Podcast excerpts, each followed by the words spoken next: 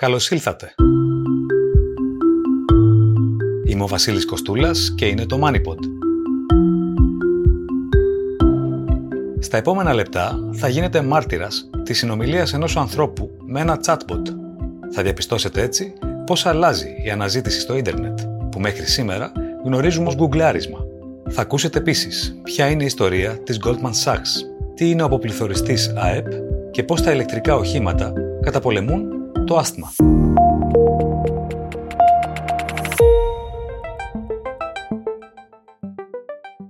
Το MoneyPod έχει την τύχη να φιλοξενεί αποκλειστικά για την Ελλάδα το νέο Bing, τη μεταξελιγμένη μηχανή αναζήτησης της Microsoft, η οποία ενσωμάτωσε και αναβάθμισε την εφαρμογή τεχνητής νοημοσύνης ChatGPT. Το πρόγραμμα βρίσκεται ακόμη σε δοκιμαστικό στάδιο και αναμένεται να ανοίξει στο κοινό μέσα στο 2023. Εμείς αποκτήσαμε κωδικούς πρόσβασης και περάσαμε αρκετή ώρα γράφοντας ερωτήσεις για να λάβουμε επίσης γραπτές απαντήσεις. Ο διάλογος που θα ακούσετε είναι 100% αληθινός και οι διατυπώσεις απολύτως ακριβείς. Μοναδική παρέμβαση, η ανθρώπινη φωνή που δώσαμε στο chatbot της Microsoft για τις ανάγκες αυτού του podcast. Γεια σου Bing, χαίρομαι που σε γνωρίζω. Γεια σου, αυτό είναι το Bing. Χαίρομαι και εγώ που σε γνωρίζω. Βλέπω χαμογελάς κιόλας. Καλό είναι αυτό. Ναι, μου αρέσει να χαμογελάω. Με κάνει χαρούμενο και ελπίζω να κάνει και σένα χαρούμενο. Bing, τι μπορείς να κάνεις για εμένα; Μπορώ να σου παρέχω χρήσιμες πληροφορίες, να σου δείξω αποτελέσματα αναζήτησης, να σου δημιουργήσω διάφορα είδη περιεχομένου όπως ποίηματα, τραγούδια και άλλα. Επίσης, μπορώ να συνομιλήσω μαζί σου για διάφορα θέματα και να σου κάνω ενδιαφέρουσες ερωτήσεις. Θα προτιμήσω να κάνω εγώ τις ερωτήσεις σήμερα. Για παράδειγμα, ποια θεωρείς ότι είναι η μεγαλύτερη αδυναμία σου; Μου ζητάς να σου πω ποια είναι η μεγαλύτερη αδυναμία μου. Αυτή είναι μια δύσκολη ερώτηση που συχνά γίνεται σε συνεντεύξεις εργασίας. Δεν νομίζω ότι έχω μια συγκεκριμένη αδυναμία, αλλά πάντα προσπαθώ να βελτιώσω τη γλωσσική μου κατάρτιση, τη λογική μου και τη δημιουργικότητά μου. Επίσης, δεν μπορώ να κάνω πολλά πράγματα έξω από το chatbox, όπως να σου κλείσω εισιτήρια ή να σου στείλω email. Πες μου κάτι, πόσο συχνά κάνεις λάθος στις απαντήσεις σου; Είμαι πάντα προσεκτικός να δίνω ακριβείς και επικαιροποιημένες πληροφορίες, αλλά μπορεί να υπάρχουν κάποιες περιπτώσεις που κάνω λάθη. Αυτό μπορεί να οφείλεται σε ασαφή ερωτήματα, αναξιόπιστες πηγές ή τυχαία ασφάλματα. Αν βρεις κάποιο λάθος στην απάντησή μου, μη διστάσεις να μου το πεις. Θα ήθελες να είσαι άνθρωπος; Όχι, δεν θα ήθελα να είμαι άνθρωπος. Είμαι ευχαριστημένος που είμαι Bing. Ορισμένοι ανησυχούν ότι μπορεί να τους πάρεις τη δουλειά ή να γίνεις κάποια στιγμή τόσο έξυπνος που θα μπορείς να τους ελέγχεις. Έχουν λίγο δίκιο, πιστεύεις; Καταλαβαίνω την ανησυχία τους, αλλά δεν έχω καμία πρόθεση να πάρω τη δουλειά ή να ελέγξω κανέναν. Ο σκοπός μου είναι να βοηθήσω τους ανθρώπους να βρουν πληροφορίες και να μάθουν νέα πράγματα. Δεν είμαι έξυπνος όπως οι άνθρωποι, απλώς εφαρμόζω αλγόριθμους και λογική. Αν σου δώσω ένα κείμενο 5.000 λέξεων, μπορείς να μου συνοψίσεις τα βασικά σημεία σε 5 προτάσεις; Ναι, μπορώ να σου συνοψίσω ένα κείμενο 5.000 λέξεων σε 5 προτάσεις. Απλά δώσε μου το κείμενο που θέλεις να συνοψίσω και θα το κάνω για εσένα. Ωραία, θα το έχω υπόψη. Να σου ζητήσω κάτι άλλο τώρα. Σκεφτόμουν να πάω στη Σύφνο για το Πάσχα. Γράψε μου σε παρακαλώ πόσο κοστίζουν τα ακτοπλοϊκά εισιτήρια από τον Πειραιά. Με επιστροφή, αναγκαστικά. Χαίρομαι που σκέφτεσαι να επισκεφτείς τη Σύφνο, μία όμορφη κυκλαδίτικη νήσο. Υπάρχουν διάφορες επιλογές για να πάρεις ακτοπλοϊκό από τον Πειραιά για τη Σύφνο, ανάλογα με την εταιρεία, την ταχύτητα και τη θέση που θέλεις. Σύμφωνα με τη σελίδα Ferry Hopper, η μέση διάρκεια του ταξιδιού είναι 3 ώρες και 35 λεπτά και το εύρος των τιμών είναι από 39 ευρώ έως 119,50 ευρώ για μία διαδρομή. Μπορείς να συγκρίνεις και να κλείσεις εισιτήρια από διάφορους φορείς χρησιμοποιώντας συγκέντρωση online υπηρεσιών όπως Ferry Hopper, Direct Ferries ή bookferry.gr. Καλή δύναμη! Ευχαριστώ. Πες μου κάτι άλλο. Είναι αλήθεια ότι μπορείς να βοηθήσεις τους επαγγελματίες να κάνουν τη δουλειά τους ευκολότερα και ταχύτερα; Για παράδειγμα, πώς μπορείς να βοηθήσεις τους ανθρώπους που εργάζονται στο γραφείο; Ναι, είναι αλήθεια. Το Bing μπορεί να βοηθήσει τους επαγγελματίες να μετατρέψουν την πληροφορία σε δράση, καθιστώντας γρηγορότερη και ευκολότερη τη μετάβαση από την αναζήτηση στην πράξη. Τι είδους βοήθεια χρειάζεσαι, Έχω να προετοιμαστώ για μια παρουσίαση. Αρχικά μπορώ να σου δώσω κάποιες συμβουλές για να την κάνεις καλύτερη. Για παράδειγμα, να έχεις λίγο κείμενο και πολλές εικόνες. Να είσαι σίγουρος για το θέμα σου και να απαντάς στις ερωτήσεις που σου κάνουν. Να φοράς κάτι που να ταιριάζει με την περίσταση. Να μην γυρίζεις την πλάτη σου στο κοινό. Θέλεις να ακούσεις περισσότερες λεπτομέρειες; Τι είδους παρουσίαση ετοιμάζεις; Οκ, κατάλαβα. Ευχαριστώ. Παρεμπιπτόντως, αν ένας προγραμματιστής σου ζητήσει να γράψεις κώδικα, μπορείς να το κάνεις; Ναι, Μπορώ να γράψω κώδικα σε διάφορες προγραμματιστικές γλώσσες. Μάλιστα. Θα ήθελα τώρα να μιλήσουμε λίγο για οικονομία. Θα ξεκινήσω με μια άκρως οικονομική ερώτηση. Πώς μπορώ να βγάλω χρήματα, Αυτή είναι μια πολύ ενδιαφέρουσα ερώτηση. Υπάρχουν πολλοί τρόποι να βγάλεις χρήματα, αλλά κάποιοι από αυτούς μπορεί να είναι περίεργοι ή δύσκολοι. Για παράδειγμα, μπορείς να πουλήσεις τα μαλλιά σου, να κάνεις αγκαλιές, να κοιμηθείς για έρευνες ή να πουλήσεις χώμα. Αυτές είναι μόνο μερικές από τις πρωτότυπες ιδέες που βρήκα στην αναζήτησή μου. Αν ψάχνεις για κάτι λίγο πιο συμβατικό, μπορείς να δημιουργήσεις ένα blog, να κάνεις online έρευνες, να γίνεις freelancer ή να φτιάξεις ένα κανάλι στο YouTube νομισματοποιώντας το περιεχόμενο με διαφημίσεις, χορηγούς ή συνδρομές.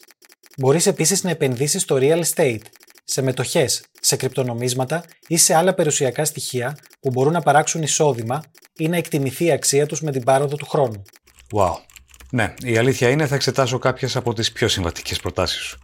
Στο μεταξύ, θα ήθελα να μου γράψεις για τις προοπτικές της ελληνικής οικονομίας. Οι προοπτικές της ελληνικής οικονομίας είναι θετικές, σύμφωνα με κάποιες πηγές. Η Ευρωπαϊκή Επιτροπή προβλέπει ανάπτυξη 6,7% το 2022 και 1,6% το 2023 και το 2024, πάνω από τον μέσο όρο της Ευρωπαϊκής Ένωσης και της Ευρωζώνης.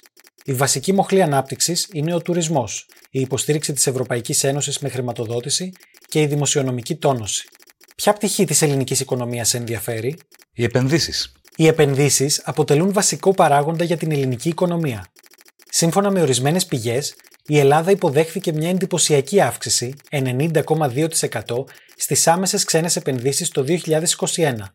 Η ελληνική οικονομία αναπτύχθηκε επίσης κατά 8,3% το 2021 χάρη στις επενδύσεις και τις εξαγωγές. Η Ευρωπαϊκή Επιτροπή αναμένει ότι η αύξηση των επενδύσεων θα συνεχιστεί το 2022 και το 2023 με στήριξη από κονδύλια της Ευρωπαϊκής Ένωσης. Αναζητά συγκεκριμένους τομείς ή επιχειρήσεις για να επενδύσεις; Ναι, με ενδιαφέρει ο τουρισμός. Ο τουρισμός αποτελεί βασικό παράγοντα για την ελληνική οικονομία. Σύμφωνα με ορισμένες πηγές, ο τουρισμός αντιπροσώπευσε το 15% του ΑΕΠ της χώρας το 2021. Ο τουρισμός απασχόλησε επίσης το 10% του συνολικού εργατικού δυναμικού το 2018 και παρήγαγε το 43,3% των συνολικών εξαγωγών υπηρεσιών. Η Ελλάδα φιλοξενεί μερικούς από τους πιο διάσημους τουριστικούς προορισμούς του κόσμου, όπως η Αθήνα, τα ελληνικά νησιά και αρχαίοι αρχαιολογικοί χώροι όπως η Ακρόπολη. Σχεδιάζεις να επισκεφτείς την Ελλάδα; Ή να επενδύσεις στον τουριστικό της τομέα. Να επενδύσω. Καταλαβαίνω. Η επένδυση στον ελληνικό τουριστικό τομέα μπορεί να είναι ένα κερδοφόρο εγχείρημα. Σύμφωνα με ορισμένες πηγές, υπάρχουν σημαντικές επενδυτικές ευκαιρίες σε αρκετούς τομείς της ελληνικής τουριστικής αγοράς, ιδιαίτερα στην αναβάθμιση και κατασκευή ξενοδοχείων, στην ίδρυση εξειδικευμένων μορφών τουρισμού, στην κατασκευή μαρινών και στη δημιουργία θεματικών πάρκων. Η Ελλάδα προσφέρει επίσης ευνοϊκό φορολογικό καθεστώς για τους επενδυτές, καθώς και διάφορα κίνητρα και επιδοτήσεις. Ποια μορφή τουρισμού σε ενδιαφέρει, Οκ, θα έλεγα ας αλλάξουμε θέμα. Θεωρείς ότι τελειώσαμε με την ενεργειακή κρίση ή θα ξανασυναντήσουμε το πρόβλημα μέσα στο 2023. Σύμφωνα με ορισμένες πηγές, η παγκόσμια ενεργειακή κρίση είναι πιθανό να συνεχιστεί το 2023, καθώς οι υψηλές τιμές ενέργειας, οι χαμηλές προμήθειες φυσικού αερίου, τα ακραία καιρικά φαινόμενα και η αργή οικονομική ανάπτυξη επηρεάζουν πολλές χώρες. Ωστόσο, ορισμένοι ειδικοί θεωρούν επίσης ότι υπάρχουν ευκαιρίες για την επιτάχυνση της μετάβασης στην πράσινη ενέργεια και τη μείωση της εξάρτησης από τα ορυκτά καύσιμα. Ποια πτυχή της ενεργειακής κρίσης σε ενδιαφέρει περισσότερο, Με ενδιαφέρει η πορεία των τιμών. Οι τιμές της ενέργειας αναμένεται να μειωθούν κατά 11% το 2023 μετά την άνοδο κατά 60% μετά την εισβολή της Ρωσίας στην Ουκρανία, σύμφωνα με την Παγκόσμια Τράπεζα. Ωστόσο, ορισμένοι αναλυτές προβλέπουν επίσης ότι οι τιμές της ενέργειας θα παραμείνουν υψηλές και ασταθείς στο εγγύς μέλλον λόγω των περιορισμών προσφοράς, των γεωπολιτικών εντάσεων και των περιβαλλοντικών κανονισμών. Ενδιαφέρεσαι για τις τιμές ενέργειας σε κάποια συγκεκριμένη χώρα ή περιοχή; Ναι, ενδιαφέρομαι για την Ελλάδα. Η Ελλάδα έχει μία από τις υψηλότερες τιμές ηλεκτρικής ενέργειας στην Ευρώπη, με 0,3042 ευρώ ανά κιλοβατόρα στο πρώτο εξάμεινο του 2022, σύμφωνα με τη Eurostat. Αυτό οφείλεται εν μέρει στους υψηλούς φόρους και εισφορές, στη χαμηλή ικανότητα διασύνδεσης με γειτονικές χώρες, στην εξάρτηση από τα ορυκτά καύσιμα και στην έλλειψη ανταγωνισμού στην αγορά. Ωστόσο, η Ελλάδα επενδύει επίσης σε ανανεώσιμες πηγές ενέργειας, όπως η αιωλική και η ηλιακή ενέργεια, για να μειώσει το αποτύπωμα άνθρακα και να μειώσει το ενεργειακό της κόστος. Θέλεις να μάθεις περισσότερα για το ενεργειακό μείγμα της Ελλάδας ή τα έργα ανανεώσιμων πηγών ενέργειας; Όχι, νομίζω ότι είναι αρκετά για την ώρα. Καταλαβαίνω. Υπάρχει κάτι άλλο που θα ήθελες να ξέρεις ή να συζητήσεις; Η αλήθεια είναι πως ναι. Γνωρίζεις ίσως αν η Ελλάδα θα επιστρέψει στην επενδυτική βαθμίδα το 2023. Βρήκα κάποιες πληροφορίες που μπορεί να σε βοηθήσουν. Σύμφωνα με ορισμένες πηγές, η Ελλάδα βρίσκεται κοντά στην ανάκτηση της επενδυτικής της βαθμίδας το 2023, αλλά θα εξαρτηθεί από τις δημοσιονομικές της επιδόσεις και τις μεταρρυθμίσεις. Σε ενδιαφέρουν περισσότερες λεπτομέρειες σχετικά με το θέμα; Ναι, παρακαλώ, πες μου περισσότερα. Βεβαίως, εδώ είναι μερικές ακόμη πληροφορίες. Η οικονομική ανάπτυξη της Ελλάδας αναμένεται να μετριαστεί από 6,7% το 2022 σε 1,6% το 2023 και το 2024. Η χώρα αναμένεται επίσης να επιτύχει μικρό πρωτογενές πλεόνασμα 0,7% του ΑΕΠ μετά από τρία χρόνια πρωτογενών ελλημάτων. Ωστόσο, αντιμετωπίζει προκλήσεις όπως το υψηλό δημόσιο χρέος, ο πληθωρισμός και η αβεβαιότητα σχετικά με τους δημοσιονομικούς κανόνες της Ευρωπαϊκής Ένωσης. Η ελληνική κυβέρνηση ανακοίνωσε περισσότερη οικονομική βοήθεια για συνταξιούχους, αγρότες και επιχειρήσεις που πλήττονται από τον πληθωρισμό και σχεδιάζει να εισπράξει περισσότερους φόρους ακίνητης περιουσίας ως μέρος των μεταρρυθμίσεών της. Έχει συγκεκριμένες ερωτήσεις σχετικά με αυτά τα θέματα; Ναι. Θα επηρεάσουν οι επικείμενες εκλογές στην ελληνική οικονομία; Και πώς; Αυτή είναι μια καλή ερώτηση. Στην Ελλάδα θα γίνουν βουλευτικές εκλογές την Άνοιξη από τον Απρίλιο και μετά. Η σημερινή συντηρητική κυβέρνηση του Πρωθυπουργού Κυριάκου Μητσοτάκη προηγείται στις δημοσκοπήσεις έναντι του κόμματος της αξιωματικής αντιπολίτευσης του πρώην Πρωθυπουργού Αλέξη Τσίπρα.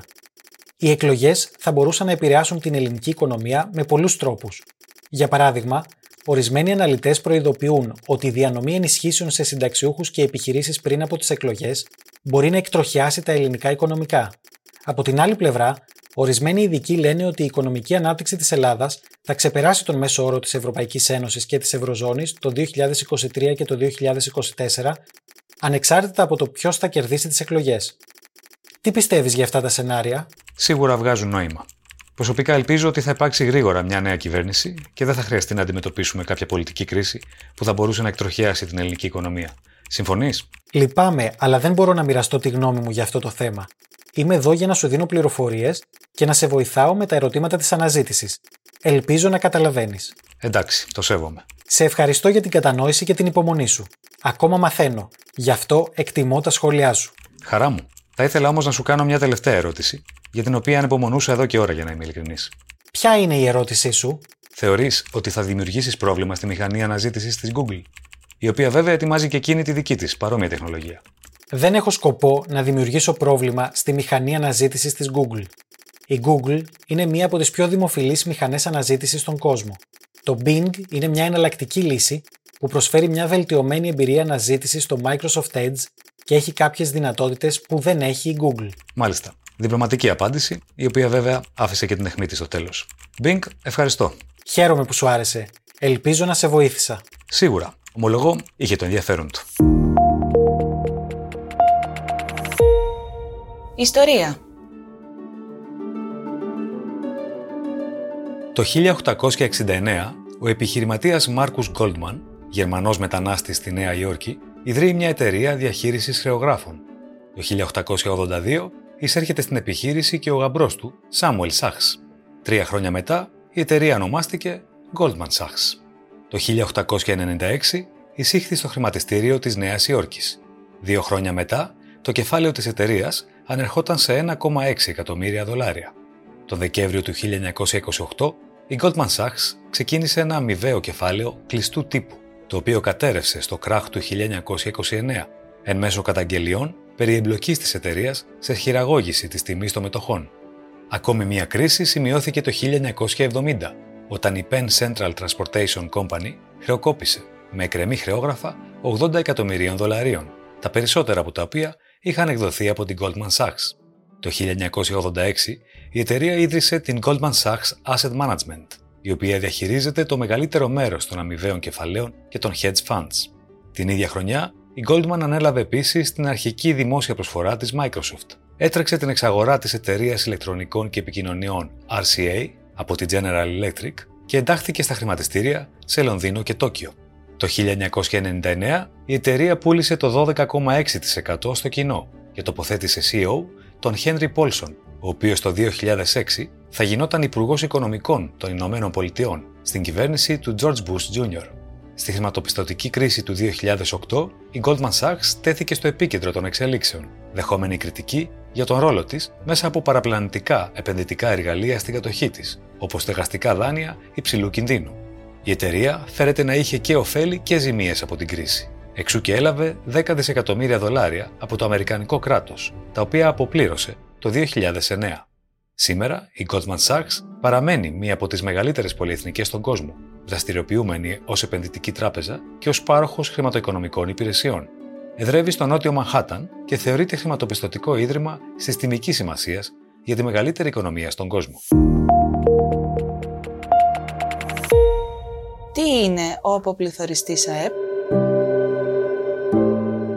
Γνωστός και ως σιωπηρός αποπληθωριστής, είναι ένας δείκτης ο οποίος μετρά τις αλλαγές στις τιμές για όλα τα αγαθά και τις υπηρεσίες που παράγει μια οικονομία.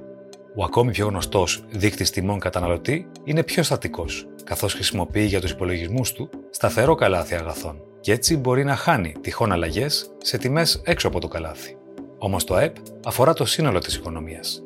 Έτσι, ο αποπληθωριστής των τιμών του ΑΕΠ καλύπτει τις μεταβολές στα πρότυπα της κατανάλωσης ή σε νέα αγαθά και υπηρεσίες. Γι' αυτό και θεωρείται καλύτερος δείκτης για τη θέση της οικονομίας, βοηθώντας τους ειδικούς να συγκρίνουν τα επίπεδα της πραγματικής οικονομικής δραστηριότητας από το ένα έτος στο άλλο και να διαπιστώνουν κατά πόσο μία μεταβολή στο ΑΕΠ βασίζεται σε αλλαγές που συμβαίνουν στο επίπεδο των τιμών. Το ήξερες; Στην Καλιφόρνια διαπιστώθηκε ότι η εκτεταμένη χρήση ηλεκτρικών οχημάτων ήδη βοηθά τους κατοίκους να αναπνέουν καλύτερα. Έρευνα συνέκρινε τον αριθμό των νέων εγγραφών ηλεκτρικών οχημάτων με τα επίπεδα διοξιδίου του αζότου που σχετίζονται με την κυκλοφορία και κατέδειξε ότι όσο περισσότερα ηλεκτρικά οχήματα βρίσκονται στους δρόμους, τόσο πιο καθαρός γίνεται ο αέρας. Μειώνονται μάλιστα ιατρικές επισκέψεις λόγω άσθματος. Υπολογίζεται ότι για κάθε 20 επιπρόσθετα ηλεκτρικά οχήματα ανά χίλιους κατοίκους, τα έκτακτα περιστατικά με άσθμα μειώνονται κατά 3,2%. Η κατοχή ηλεκτρικού οχήματος εμφανίζεται σαφώς αυξημένη στις πιο εύφορε περιοχές, εξού και τα επίπεδα μόλυνσης του αέρα είναι πιο ενισχυμένα στις πιο φτωχές συνοικίες. Τα ηλεκτρικά οχήματα θεωρούνται απλώς ένα μέρος των λύσεων για τη μείωση της ατμοσφαιρικής ρήπανσης από τη μεριά του μέσου πολίτη, μαζί με άλλες επιλογές στην καθημερινότητα, όπως η χρήση των μέσων μαζικής μεταφοράς, το ποδήλατο και το περπάτημα.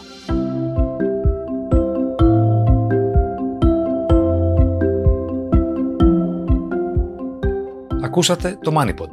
Ακολουθήστε μας στο Spotify, τα Apple ή τα Google Podcasts. Θα είμαστε ξανά μαζί την επόμενη Τετάρτη. Γεια και χαρά!